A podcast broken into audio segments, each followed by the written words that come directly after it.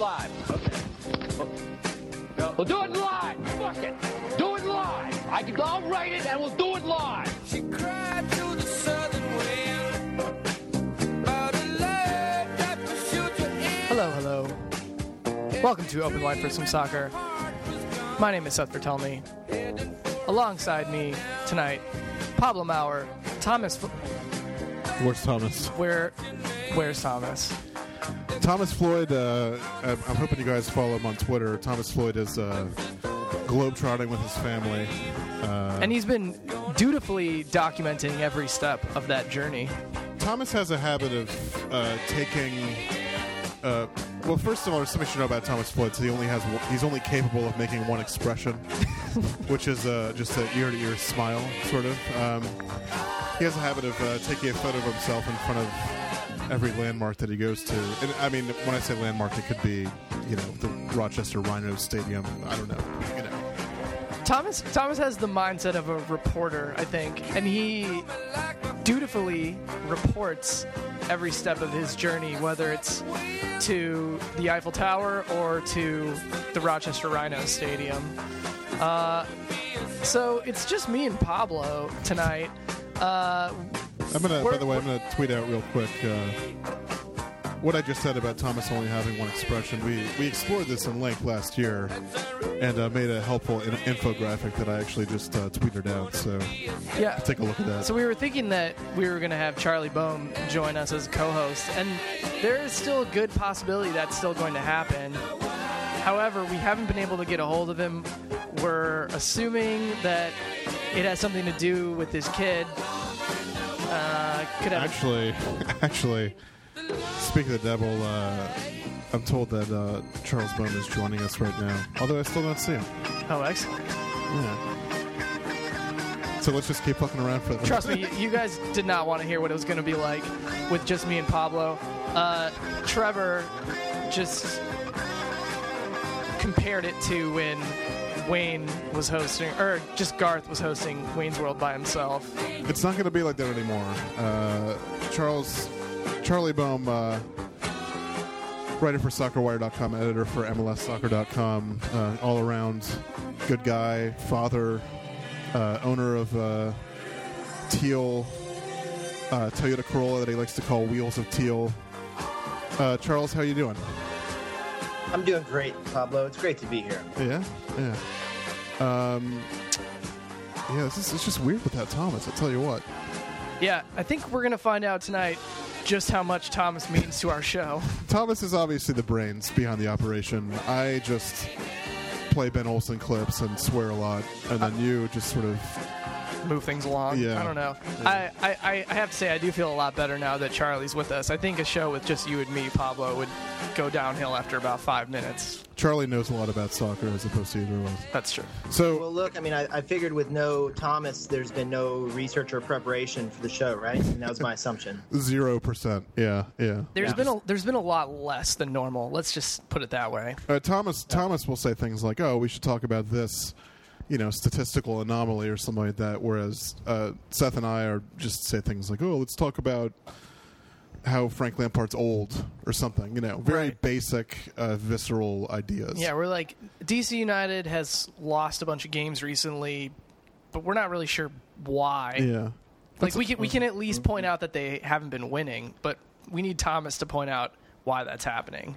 Let's uh, let's talk about that real quick. Uh, what's what the let's let's just start this off by telling you about what the hell is wrong with DC United. Well, first of all, it's been about six weeks, I think, since we've done a show. So it's it's possible that the last time that we talked about DC United, they were on, On a three-game win streak. on top of the East. Everything was going great.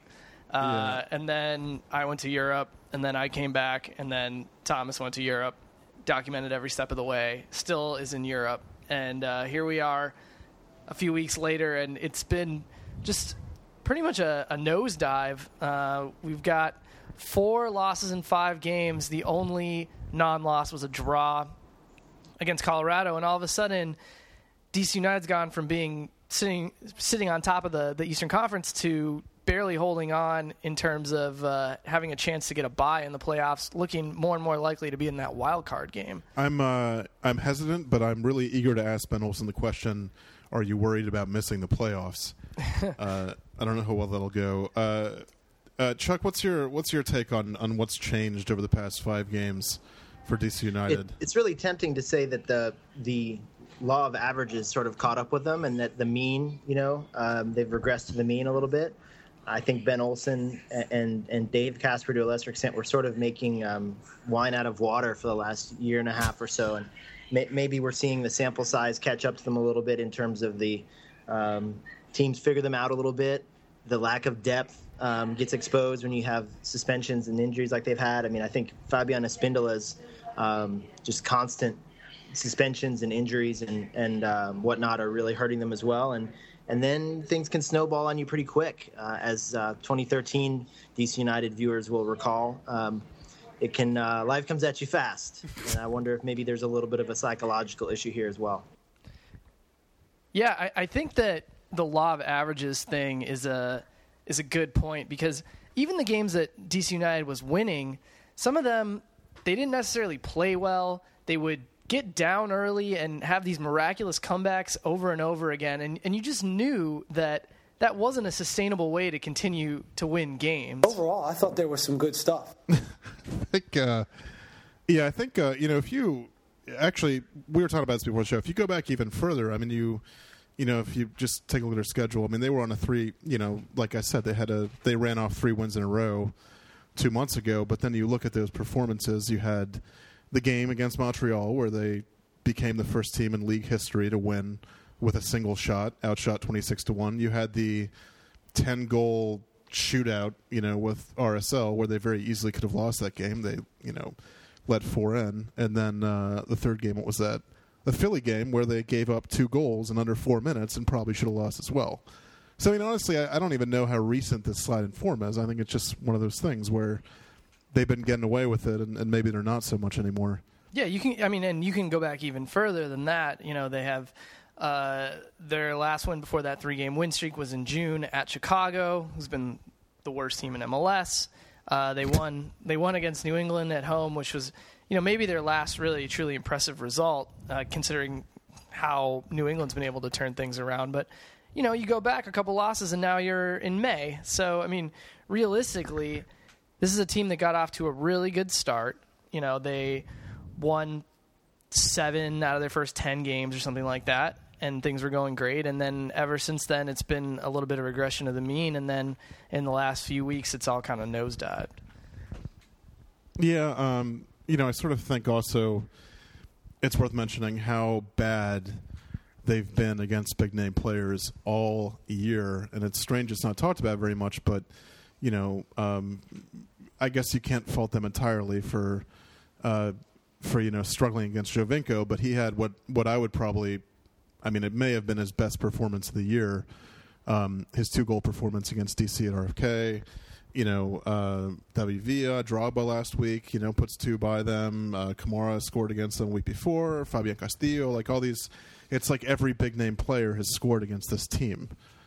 it's almost like the big name players are better than the other players I don't know. I, I don't know, Seth. I'm not sure. I mean, this is where we need Thomas. Thomas's input. You know.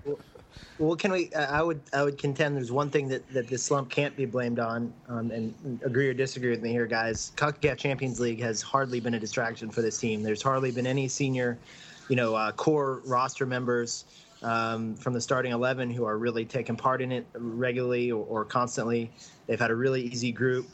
Um, it just doesn't seem like that's a factor, which is what we're used to seeing from teams that have to juggle those multiple competitions at this point in the year. yeah that's a good point we were talking about that before and, and No not- Open Cup either. Not only that, right? They they were eliminated pretty early from the Open Cup, so fixture congestion has not been an issue for this team. And actually, the most success they've had has been with the B team in, in the Concacaf Champions League over the last couple months.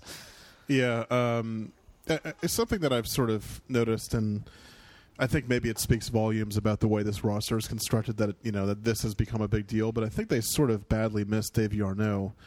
Um, you know, not necessarily tactically or in the way you know in his in his gameplay, but just uh, I look at the eleven that they've been putting out the past few weeks, and they badly miss that sort of nasty attitude that Arnaud brings. You know, I mean, I think uh, if I had to pick one adjective, you know, to describe their performances over the past five six games, it'd be flat. You know, they just half them look they like like they don't care. Or, you know, they're just outclassed, and I think uh, I think Arnaud kind of brings that fire and veteran sort of you know win at all costs mentality that they're sort of missing these days.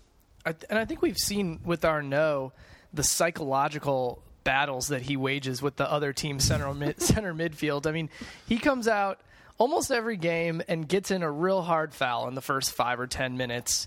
And he's like, you know what? I'm just going to take this foul because I want my opponents to know that they're going to be in for a tough night when Which- they play against me. And I think over the course of the game, it ends up being effective. And Which, which, by the way, is something that they, you know, and again, I talk about big name players. I don't know if anybody noticed against Drogba, nobody even touched him until the first, probably within the first thirty seconds of the second half.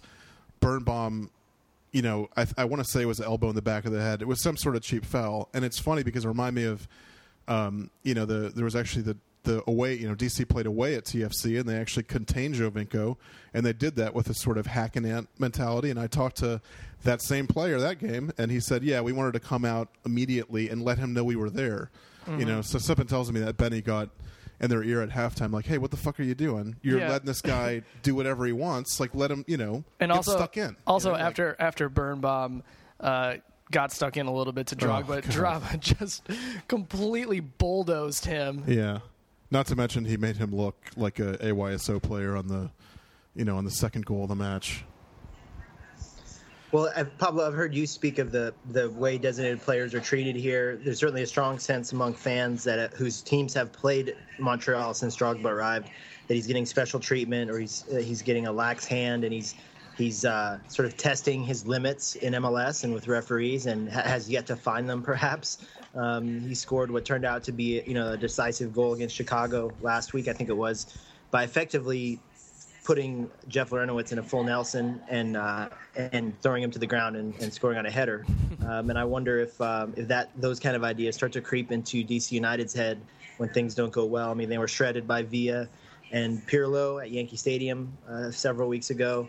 Um, and I, I just I think I wonder if there's uh, I don't really know what's going on in those situations because I don't think that one or two players should make all the difference against a team as experienced as United. But it certainly certainly seems like they're playing uphill at those moments. Yeah, and, and without Arnaud, I think the, the the general feeling was that United would still be okay because they have Markus Halsti, who they brought in the off season. He's a full Finnish international, and yet after a, a promising start to his United career, I mean, he looked good early in the season. I think he's really tailed off over the last few games and, and was pretty bad against Montreal, and that was. Uh, it was a great example of that when he played a 50 yard through ball backwards to Didier Drogba for that second goal. Beautiful ball, Pirlo esque. Yeah. Um, you know, uh, Markus though might be sort of a a victim of something you hear a lot of guys. Uh, Chris Rolfe just talked about this a few weeks ago, saying, you know, hey, it's insane to say this after 29 or 30 games. I'm paraphrasing here, obviously, but um, uh, you know, we're still building chemistry after 30 games, and I think that's obviously crazy. And you look at somebody like Halsti came in and was pretty much the, you know, he was the guy that was going to partner with Perry in central midfield, and he was the guy that was going to replace Davy, who's getting a little older. And uh, and that really never happened, you know. And the only minutes he's seen with the first team, honestly, have either been uh, you know, filling in at center back or when Davy's hurt. You know, obviously Davy's been out with a concussion for four or five weeks now, so he's getting minutes. But you know, sometimes I wonder about Halsti whether he's just sort of, you know, still finding his place with the team. I don't know. Yeah, I, don't. You know, it's it, when a player like that comes to this league, usually they get at least a, a little bit of a benefit of doubt because of their experience and their their pedigree that that they have to be on the field. But it didn't ever. He he was like an afterthought almost. But and I know most a lot of that was a, a month or a couple months worth of injuries r- right at the start of the season. But there was never this sense that they had to work him in the mix. This urgency from Olsen you know, and, and I look at a team like Montreal and I wonder, um, you know, with a, obviously a, a, great player leading the way, but um, the chemistry looks fine there with uh, with a pretty new guy up top, you know. So I, Yeah. I, I don't know. Yeah, And and I- I even I, I would have liked to see Halsti get more opportunities to um, to learn about the league and the team on the field, not on the training ground or in the film room, but on the field, playing, finding his rhythm, finding the team's rhythm. Yeah, and uh, you know, you talk about Montreal. I mean, they're they're on a they're obviously on a great run of form. I think unbeaten in five, and they've done they've done it largely without uh, Piatti. You know, so I mean, that's a team that. But I mean, I think we talked about this before the show. I mean, there's there's a distinct difference between, you know, what Montreal was able to do midseason and what DC was able to do midseason. Yeah, I mean when you're when you're talking about DC United, I think you have to put this in context of them being the lowest paid team in the league. There's not much of a budget. We we got a call. We do. All right, 301, you're on Open Wide for some soccer. Uh, how can we help you? Hey, it's Amir from Maryland suburbia. Amir, Suburbia, what's going on? Um, all right, I wanted to make a. I don't know if there's causation or correlation, but I've seen. I noticed that DC United season really tanked shortly after Saborio arrived. I mean, we had. I think we found our scapegoat. There we go. Saborio, uh, you know, it's not to interrupt you, but it is. It's funny because uh, we talked about this before the show. I think he showed kind of well for a game or two, and then he's he's really been awful the past few games. Um, Yeah, his first game was the Philly game when all the bad starts started happening. Yeah, I mean, are, are you saying that you blame Alvaro Saborio for all of this? Yes. Hot take. All right, so do we Hot then. takes coming in hot. Sounds good. Yeah. Uh, Here's I have a follow up question. Uh, was that a good trade? With a few weeks of hindsight now, was that a good trade to, to trade off the oft, oft injured but potentially decisive creativity of uh, of Luis Silva for uh, Saborio? Uh, I didn't like it when it happened, but I, I think having covered the team for years, obviously, sort of almost rolled your eyes every time Luis got hurt. But you know, in retrospect, and I mean, it, he very quickly got injured at RSL. You know, um, but I, I don't know. Seth, thoughts? Good trade, bad trade. Yeah, I think at the time it made sense. Uh, was the kind of player that United needed. They needed a number nine to hold up the ball. Even when Espindola is healthy, he's not that guy. He drifts wide a lot of the time. Uh, so He's I also a big guy in the box, which they didn't have. you know and and you know I, I think that he's been a little streaky. You know when he first started with United, he, he was scoring some goals, but I think what you've seen from Saborio is it's that, been the knock on him his entire career, almost. Though, is that he's yeah, streaky, and I you think know? you've seen the, the tendency to miss some easy chances and to make some big mistakes that decide games, like the giveaway against NYCFC. So I, I think that overall it, it hasn't been a terrible trade, but I think you would definitely want to see some goals coming up in the, the next few games as the season winds down. So, Amir, I just want to make sure we covered your points here. You want to see him put on a bus to Richmond immediately. Um, uh, sorry, I, I was thinking. In all serious though, the three players I'm looking at that have severely underperformed this season are Perry Kitchen, Boswell, and Birnbaum. Yeah, you just. I, I can't disagree with you on either of And those Pontius. fronts. You could throw Pontius in there, but he's been injured. Pontius will throw in the underperformed for several years category. It pains me to say that, but you know. Yeah, and Nick DeLeon too. I mean, there are a lot of guys who just. I think we're at the point with, with Pontius and DeLeon where they just kind of are what they are. But I think that in comparison, especially with last year, those three guys that you mentioned, uh, Kitchen, Birnbaum, and, and Boswell, have been at levels. Who'd have thought Steve, Steve they were. Who started this year with a national team call up and a, and a very good national team Played well with the national team, and Klinsmann singled him out for praise after the January. That's what it was. The curse. It was the Klinsmann curse. the Klinsmann I have a lot of positive things to say about Steven, and now he will never be good again. I mean, in, in classic Jurgen fashion, he did play Birnbaum a little out of position, right? Yeah. He was playing it left back or right back, but yeah. Amir, uh, we appreciate the call.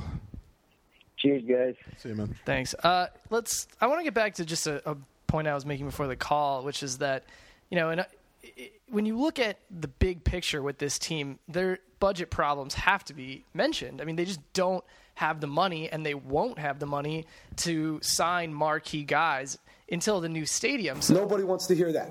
well, Ben, I actually think you would want to hear that because it's more of a Nope.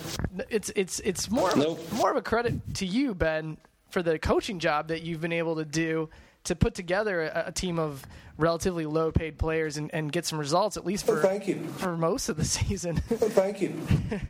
Um, but I think you know when they when they played Montreal this weekend, it was a good contrast because Montreal is a team that has the ability to say, you know what, we want to add a big name striker at midseason, and they have the financial means to do so and bring in Drogba. And looks what look what has happened, and DC United just can't do that. Charlie, are you uh, are you surprised at all by how quickly Drogba has sort of I don't want to say taken the lead by the league by storm, but uh, certainly he's he's fit right in comfortably.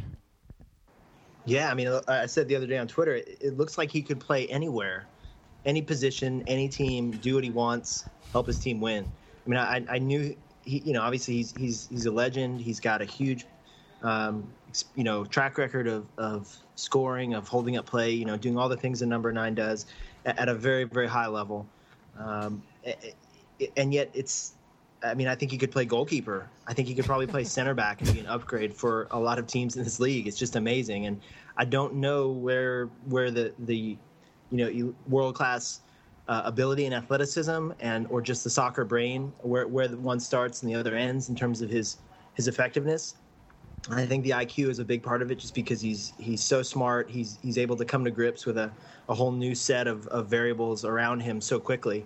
Um, but you know, he's the kind of player. Again, I, I think you have to give teams credit when they not only spend but spend wisely.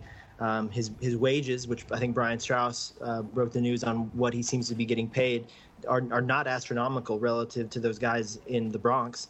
Um, but he's sort of been like the capstone for Montreal, who were um, sort of limping along with uh, Dom Oduro as their you know lone striker in that four-two-three-one. A lot of chance creation, not a lot of uh, finishing in coming out in that situation. So in a sense, I mean, he's he's the, the perfect piece for them uh, on and off the field.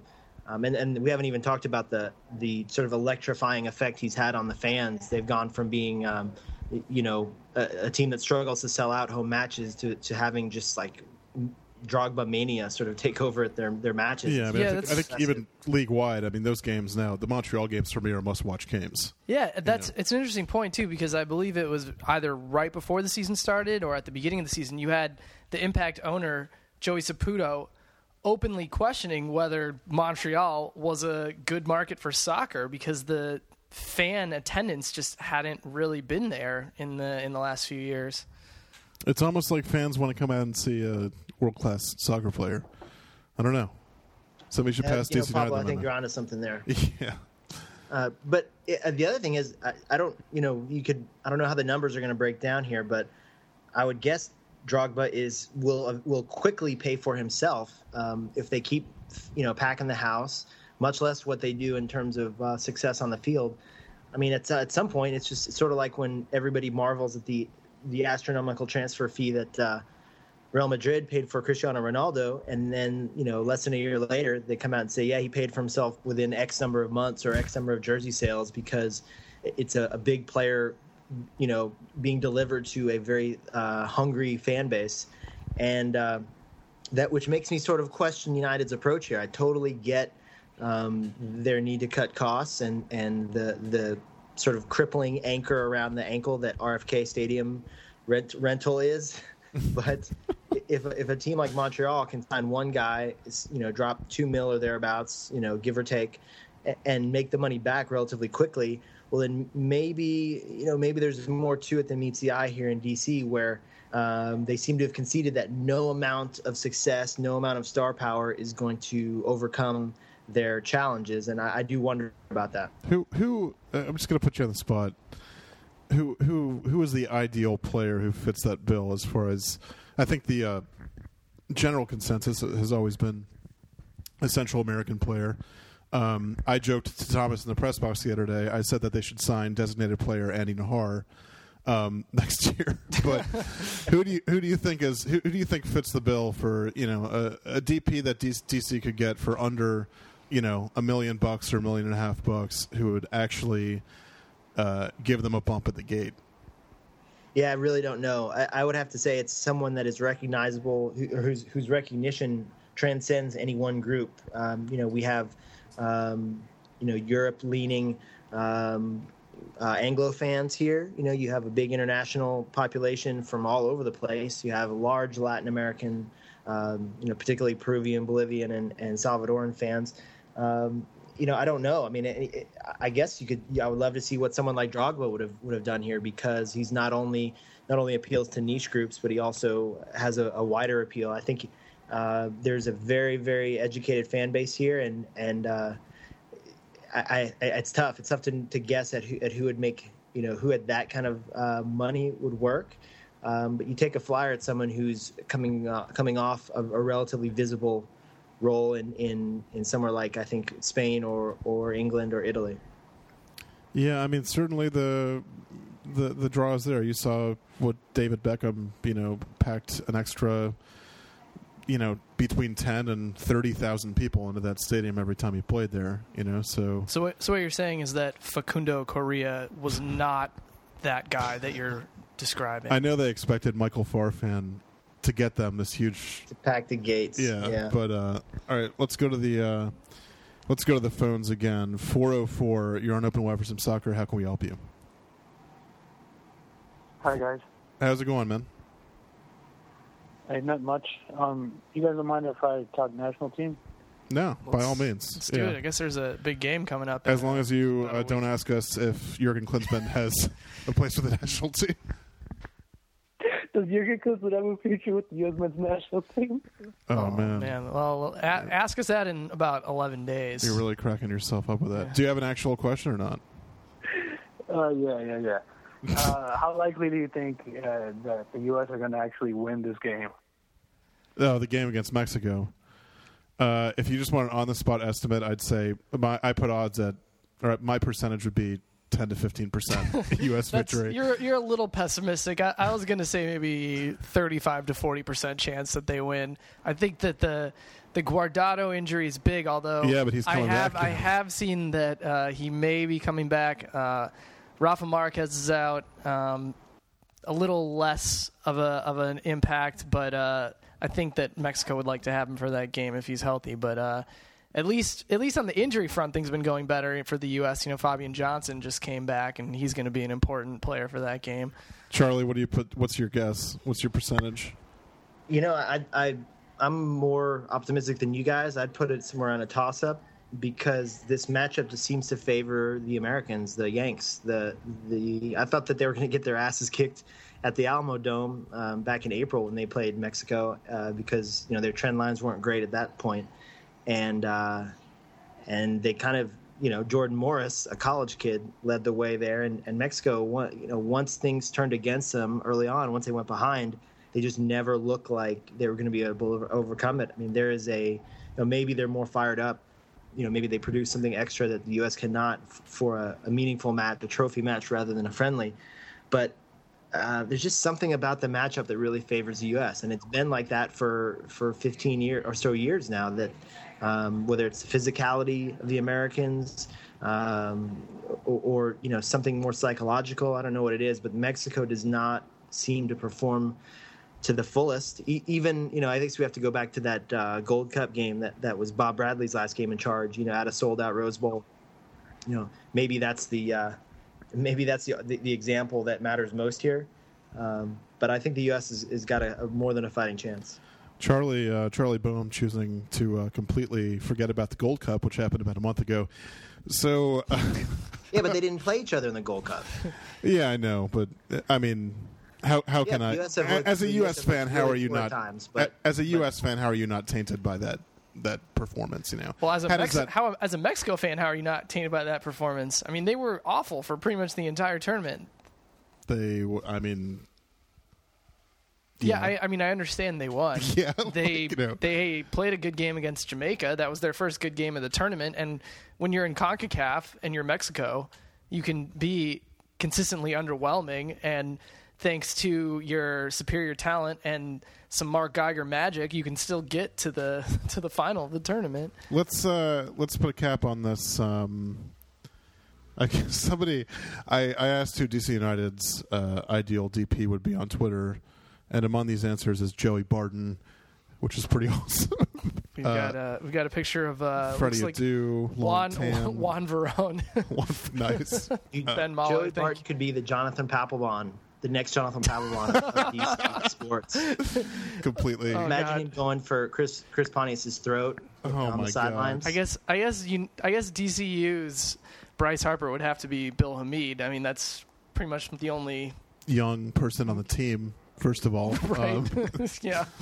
Yeah. Uh, let's let's put a cap on this DC stuff by very quickly discussing what can they actually do to fix this. Is there actually something they can do to fix this? I mean, if the argument is that they're just essentially now being exposed for the team they've actually been all year, there's probably not much they can do to fix this. You know. Um, uh, you talk to the guys and they just say they speak in generalities like we need to get back to the kind of football we were playing earlier in the year but the kind of football they were playing in the year was again sort of squeaking these results out i mean what, what can actually be done And so, Pablo, I was going to say something else too here. Um, a, a- a point that was made um, towards the tail end of Jose Mourinho's first uh, stint at Chelsea, where um, he was known for winning ugly, right? And and they they were terrible on the eyes sometimes, but there was no arguing with it because they always seemed to win everything.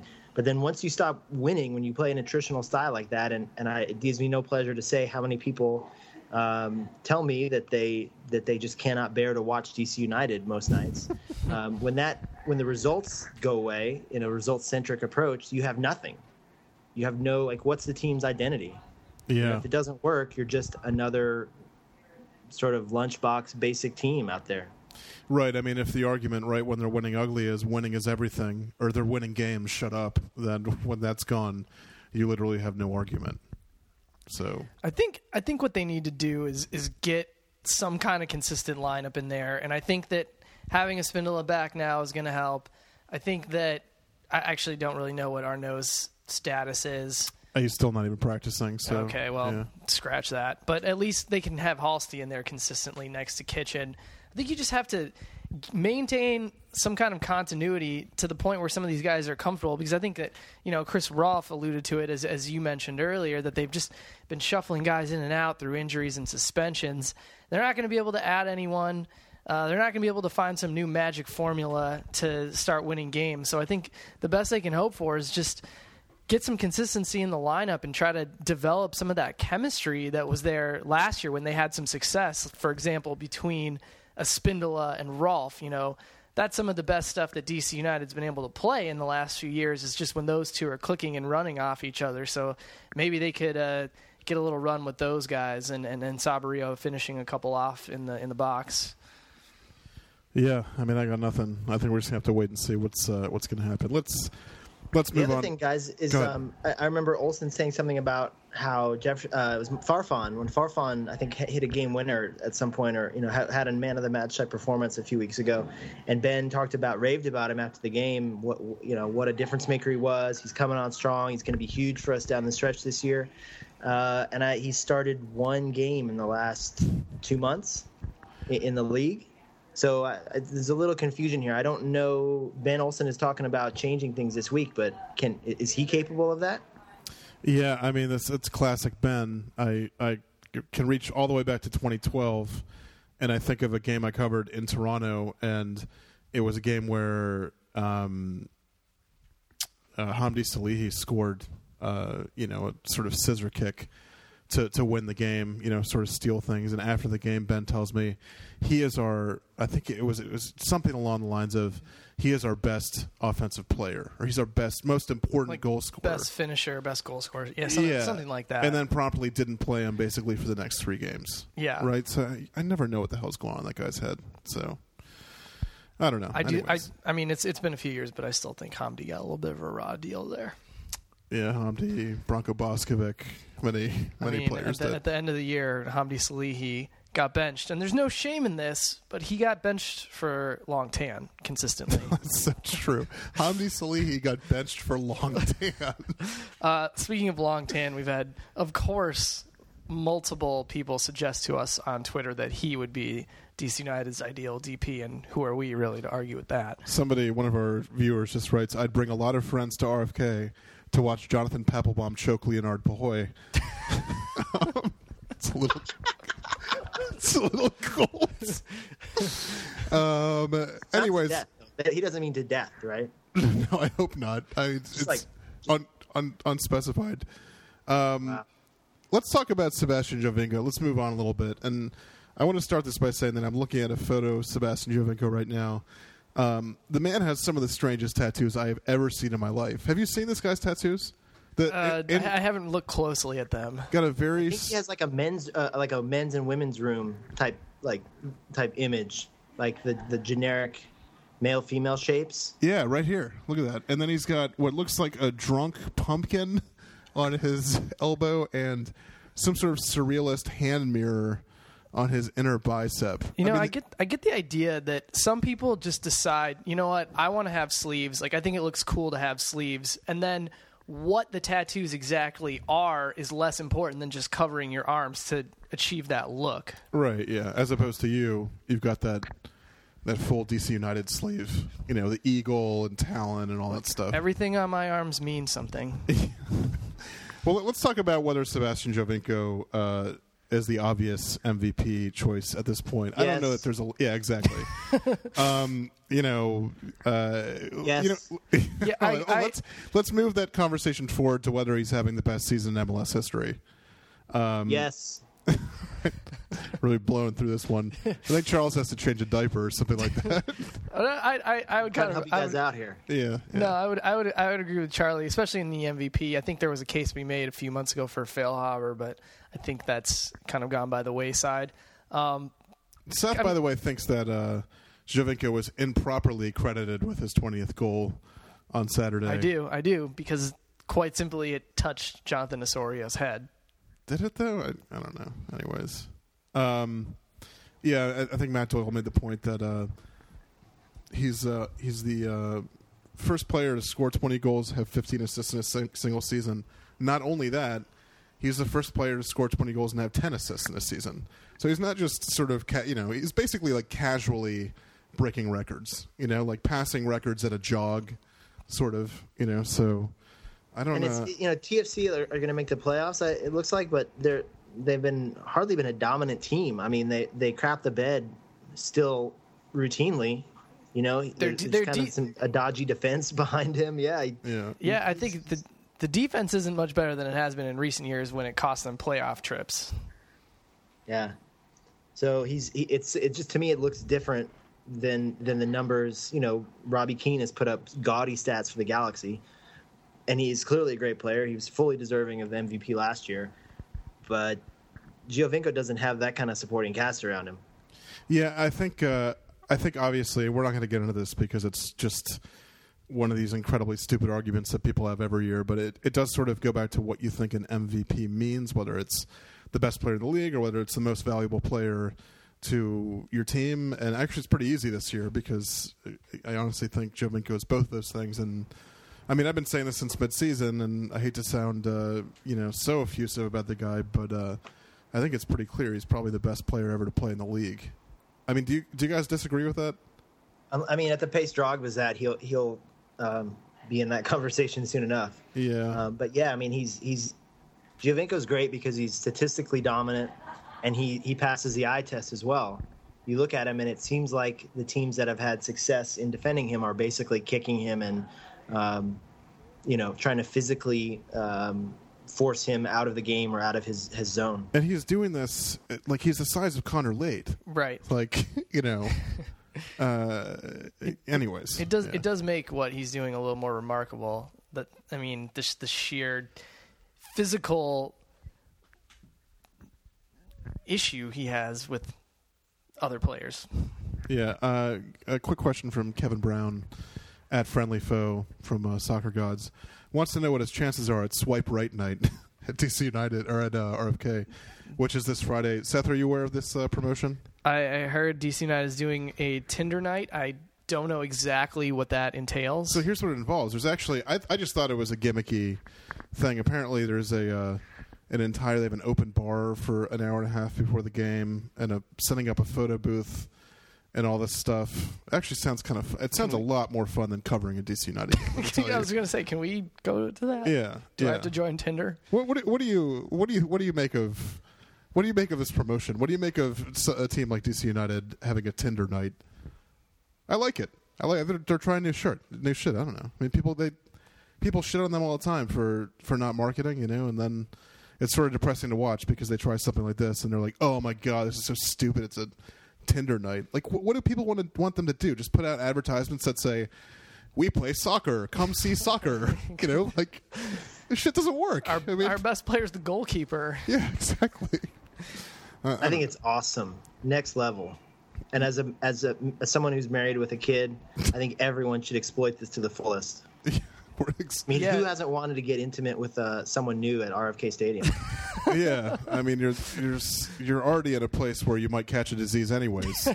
you might as well as ratchet up those stakes. I know- you know, I double mean- down. And if you Urban it- exploration, am I right, Pablo? Yeah, like I got tetanus and herpes in the same night. Swipe right night at RFK. Anyways, there goes my credential. So uh, are they going to do a Grindr night, a different night, or can they just cross promote that That's with the a Tinder great night? question. Well, they already have United Night Out, right? So they should just go ahead and and uh, Maybe that's like the unofficial Grindr night. yeah.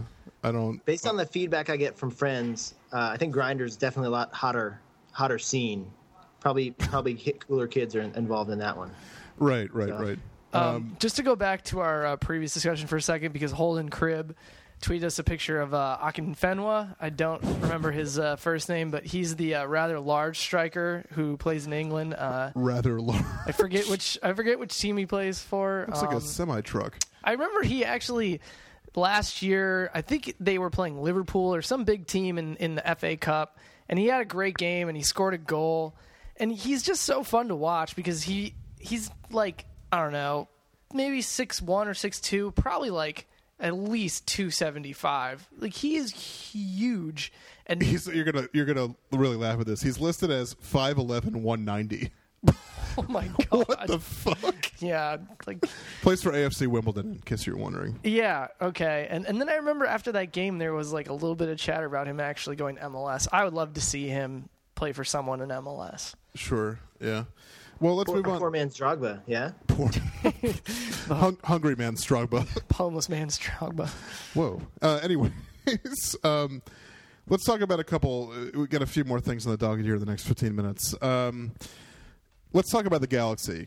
Uh, my my and I feel like the media in general's opinion of his team oscillates wildly every week. From uh, you know, pack your bags for LA. We're going to StubHub again for MLS Cup. To you know, this team is horrible and they can't win on the road.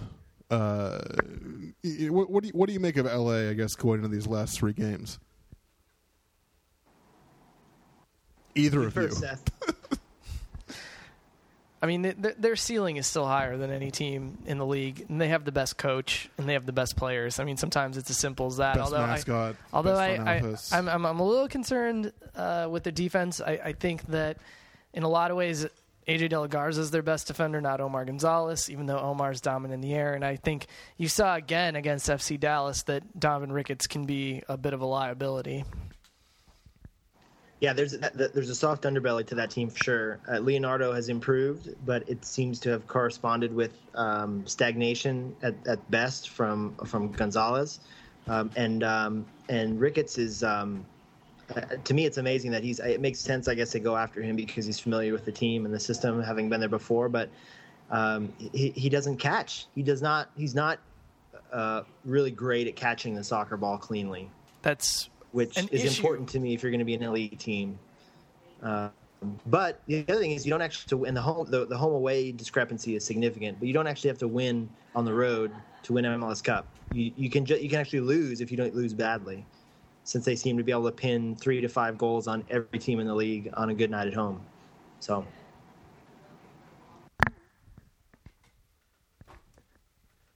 yeah. how about you, Pablo? Uh, I I have no thoughts. Uh, I'm kind of secretly pulling for them to make the final, just so I can selfishly take a trip to uh, to LA. You know, when it's SoCal's SoCal's great in December. yeah, exactly. definitely true. I've heard a lot of media members whining about possibly having to go out there again. You know, and I, I have no idea what they're talking about. I mean, I think they're forgetting what we went through in Kansas City in in 2013. So you know, Variety's the spice of life, Pablo. oh yeah, whatever you say. Keep drinking your Tecate. um. Anyways, What's going to be funny when they actually do against MLS Cup, but the Red Bulls have a better record, so they have to play New York. I would I would love I would love a New York MLS Cup. I don't know. That one sounds Yeah, pretty but good. you know it's going to snow. That's true. true. be like uh, some kind of yeah, in Yankee Stadium, it's going to be you know like a really weird venue to have. it. I'm just kidding.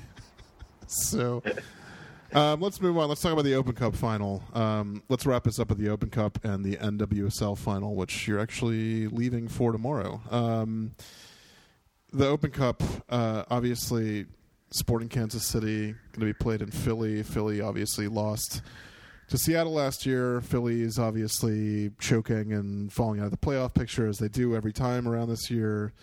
Um, Charlie, what do you think this game means to Philly? I, I, I sort of feel like Jim Curtin has taken a similar approach to what Ben did, Ben Olsen did in 2013, where he sort of really preached the importance of, uh, you know, bringing home this piece of silverware, you know, and obviously, you know, would help sort of heal the wounds of another disappointing season. Uh, one of the uh, Philly beat guys, Dave Zeitlin, did a great piece uh, earlier this week about about that. And uh, interesting quote from um, from Curtin. He said something to the effect of, "A trophy um, reinforces and validates your approach to things." So they've got a plan. They have a long term vision of how they're going to get the team to to be consistently competitive in the league. And a trophy lets you know you're on the right track. And I think there's there's some historical precedents for that. Uh, certainly, um, you know, KC is trying to sort of consolidate their um, consistency and their place in the league's elite. Um, and Philly, Philly sees that and would like to, you know, in a sense, I think they've they've used KC as a model for what they want to do.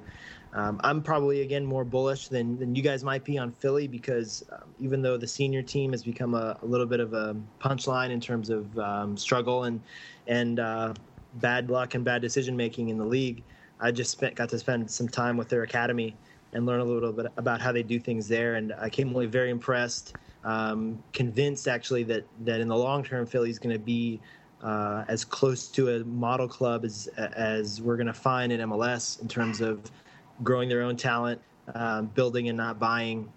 It may still take a few years yet, and they, they talked about it as a 10 to 15 year plan. But if they really commit to that approach and or you know bringing up homegrowns, um, continuing to, to buy players and, and acquire players who have certain characteristics, sort of a Philly mentality, that blue collar mentality. Um, I think sooner sooner than later they're going to get there, and a, and a trophy this week would really provide them with a, a boost in that direction. 15 years. Uh, MLS will have a team, and I can't wait to see how Philly's academy kids do against FCSE Crested Buttes. Uh, you know, 2034. United. Yeah. Spartak Crested Butte. Shakhtar Well, you know, Crested the- Butte. the academy director in Philly uh, is a guy named Tommy Wilson who came over from Rangers, um, former pro, um, you know, Scotsman, and very much in the sort of Alex Ferguson mold um, from, from a part of Western Scotland that's sort of a coach's cradle. And he he did say I asked him about that sort of disconnect between the senior team and the and the academy, and, uh, and he said you know you, fans are right to to want they want w- wins now. You know they don't want to hear about your five year plan or your long term plan because they could be dead in five years. You know, and uh, and I think there's definitely truth to that. It is Chester. But given given given how how sort of what a local identity Philly has, um, I think if they really do start bringing in kids that, that are from around the way, that can crystallize their fan base in a way that's that is maybe more so than than DC or or even LA or places like that. If Philly goes homegrown and really invests in it and does like what FC Dallas has done, I think that's going to connect with their fans who are um, sort of tribal almost in their their sense of identity. Uh, let's go to the phones for uh, one last call here. All right, 919, you're on Open Wide for some soccer. How can we help you? Oh, I think it just dropped. Anyways, Well, I was going to say about this uh, Open Cup final is that it really reminds me of last year's Open Cup final. Um, a lot of that is because Philadelphia is the host again, but it's just a tale of two teams. Philadelphia last year played Seattle, And Philly needed to win that game way more than Seattle did. Seattle had already won a few Open Cups, and Philly just needed something to salvage another lost season in MLS. And here we are again, Sporting Kansas City at Philadelphia. Sporting Kansas City has already won an Open Cup a couple times, and they're an established power in the league. And Philly again, just needing something to salvage uh, this season, which again looks to be a, a lost season in MLS. Yeah, I mean, I think uh, I think uh, I don't. it- It shouldn't get lost that Philadelphia Union fans, well, supporters, I should say, Philadelphia Union supporters, just a couple months ago were literally carrying a cardboard coffin with a photo of Nick Sakiewicz in it, you know, outside of a game. And I think, you know, obviously, I think uh, if they lose this game, you know, you're facing a an off season full of the same questions, whether you know Sugarman and Sakiewicz have any idea what they're doing and what their long term goals are. I think if you win the game, I think it buys them at least a little bit of time to figure out what to do. I mean, you have, they have a lot of there are a lot of questions there. You know, uh, they And- have a couple players on loan. You know, Ari Aristeguieta, and you know I, I can't remember who else on loan. And obviously, they're going to have to sort of make some moves, but they'll at least be able to do so without sort of the fan base threatening to burn the place down again. Yeah, at the, at the same time, though, I mean, how much credence do you want to put on the result of, of one game? I think even if they Well- even if they win tomorrow night, like look at the way that they have performed in the league over the last couple of years. I mean, it's been atrocious. It's not like they win tomorrow night and I mean, all how, of a sudden how much how much credence do I want to put in it, or how much credence will the will their fans put in it? Because to be honest with you, if you talk to DC United fans about 2013, you get a lot of groans and stuff. But without fail, you'll have a bunch of people say, "Well, we won a trophy that year." No, I think I think that it would definitely be great for them to win, and it would make this year a little more of an ex, uh, more of a success. But I just don't think that it validates that the franchise is heading in the right direction, or they have some kind of a plan that's going to take them where they want to go in the league and beyond. I don't know. We'll just have to wait and see. We'll have to see what happens when they lose. So, You got you gotta you gotta aim for something, you know. um, let's something. yeah, Like let's- what is it Alexi Lalas says? Even if it's a bad plan, it's better than no plan. True. Yeah. Set pieces. Um, let's wrap this up just by talking a little bit about the NWSL final. Um, and I'm not going to completely recuse myself, but I'm going to own up to not having watched a ton of women's soccer this year. Um, obviously, uh, FC Kansas City are taking on Seattle, and uh, sort of maybe to rub some salt, uh, you know, in the Portland Thorns' uh, wounds. They're uh, they're doing it in Portland, which I, I, I highly doubt anybody in Portland, uh, you know, is, is a fan of. And um, all the ticket sales have been pretty swift, right? I hear 12, 13,000 have been sold for the game. Um, what, what are you looking for, I guess, uh, Charlie, you know, this matchup?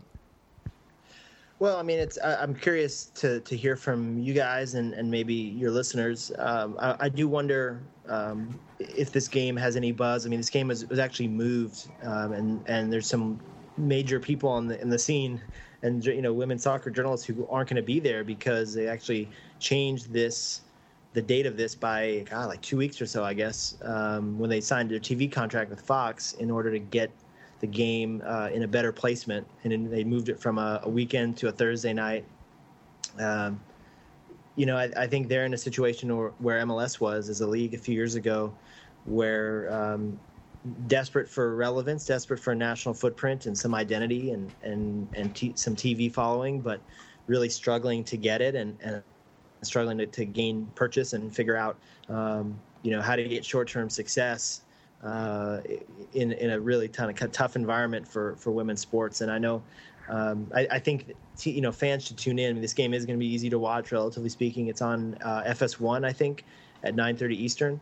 Um, and this is this is a game in terms of if we just take all the other noise out. This is a game of two really really good teams, really good players. Um, really good clubs that have been the class of the league in every way, really, since they came in. Um, and so I think the quality will be there. You know, is anybody gonna gonna take notice of it though on, on any kind of meaningful, widespread level? Um, it's a it's a tough situation for NWSL. You know, they've got some of the some of soccer's most marketable personalities uh, uh, scattered throughout the league because of the women's national team, and yet they've just really struggled to to transmit that into something meaningful on a club level. Yeah, and I was I was wondering what you made of the decision to change the location of the final to a neutral site to Portland, uh, like two months or whatever it was before the game took place, kind of out of nowhere. I mean, what what was the league's thinking behind that, and what was the reaction to that? Yeah, it was really bizarre, and it was it was a sad example, or sort of kind of showed how limited their resources are. Because basically, NWSL is a department within U.S. Soccer. They've hired a couple of full time people to focus on it. Um, they're trying to help these individual clubs. Uh, you know, they're paying the the star players that are on the national team, as are the Canadian and, and Mexican internationals. You know, getting paid by their federation to play in the league. Uh, but it became, you know, I was kind of shocked to learn. Um, what was going on that that the you know the word the rumors were floating around and I got conf- confirmation from really good sources that this was happening that they were changing their competition format basically in season and the answer eventually the best answer they had was well we already decided to more or less do this in uh, way back before the season started we just haven't crossed all the T's and dot I's so we haven't announced it yet and this was like two months before the date in question so not only had they changed the date of the final for TV concerns then they're changing from a highest seed host to a neutral site format. Um, and you know didn't really get around. I mean, I, we broke the story on Soccer Wire, and they didn't get around to announcing it for a couple more days after that.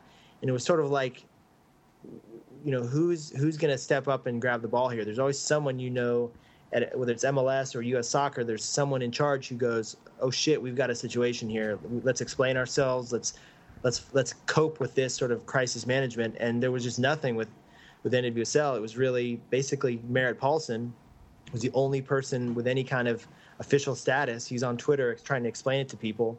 Uh, you know, and it just it, I felt bad for him because he's getting getting hammered left and right when really it's just a, a failure to to just be thorough in, in basic stuff like this. And um, but again, there's basically three people handling everything in terms of coordinating everything in this league, and uh, and so it's a, it's a tough spot, you know, and and they've done everything in, in, in a cost cutting way to, to make things sustainable financially for their owners. But at some point, you have to to you know leverage yourself a little bit to get thing to get it out there and take some risks, as we see with MLS. Right, the DP experiment has definitely paid off. They took some risks and they've been they've been rewarded for it. And NWSL seems to be stuck in a position where they really can't take risks.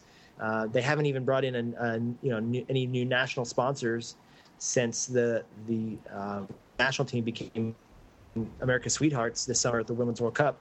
So, you know, do they just sort of limp along like this? Does someone come along to grab the and, and, and lead something somewhere? It's, it's, it's really a tough spot because, again, just looking at what's on the field, the quality is the best in the world. It's the best league in the world. The people who play it and coach it and have compared it to other leagues, you know, over in Europe, they'll tell you that instantly. But uh, it's not necessarily getting the, the the response that it deserves on that level. Yeah, it's a, it's it's definitely an interesting situation for sure. Uh, we are going to wrap things up, Charlie. We appreciate you being Thomas for this week. Uh, we really couldn't have done it without you. Yeah, I think your audition actually went great. Uh, we'd like to offer you the job on a full time basis. Oh, that sounds great, guys. Thank you so much. Do I get Thomas's house or anything like that? Like, do what do I inherit? All that Uh, is his is now yours. He has, which is like I think six or seven University of Maryland soccer scarves, Cool, and cool. Uh, he has a foosball table. Ooh, yeah. Yeah. Oh, I got that for sure. That's all. Great. That's that's all you. And uh, Thomas, we hope you're listening uh, because this is the only way you're going to find out. So, all right. Thomas, Thanks for. I'm sorry, but it was just this is kind of how the business goes. It's it's it's cutthroat. Thanks for joining us. We will talk to you guys next week.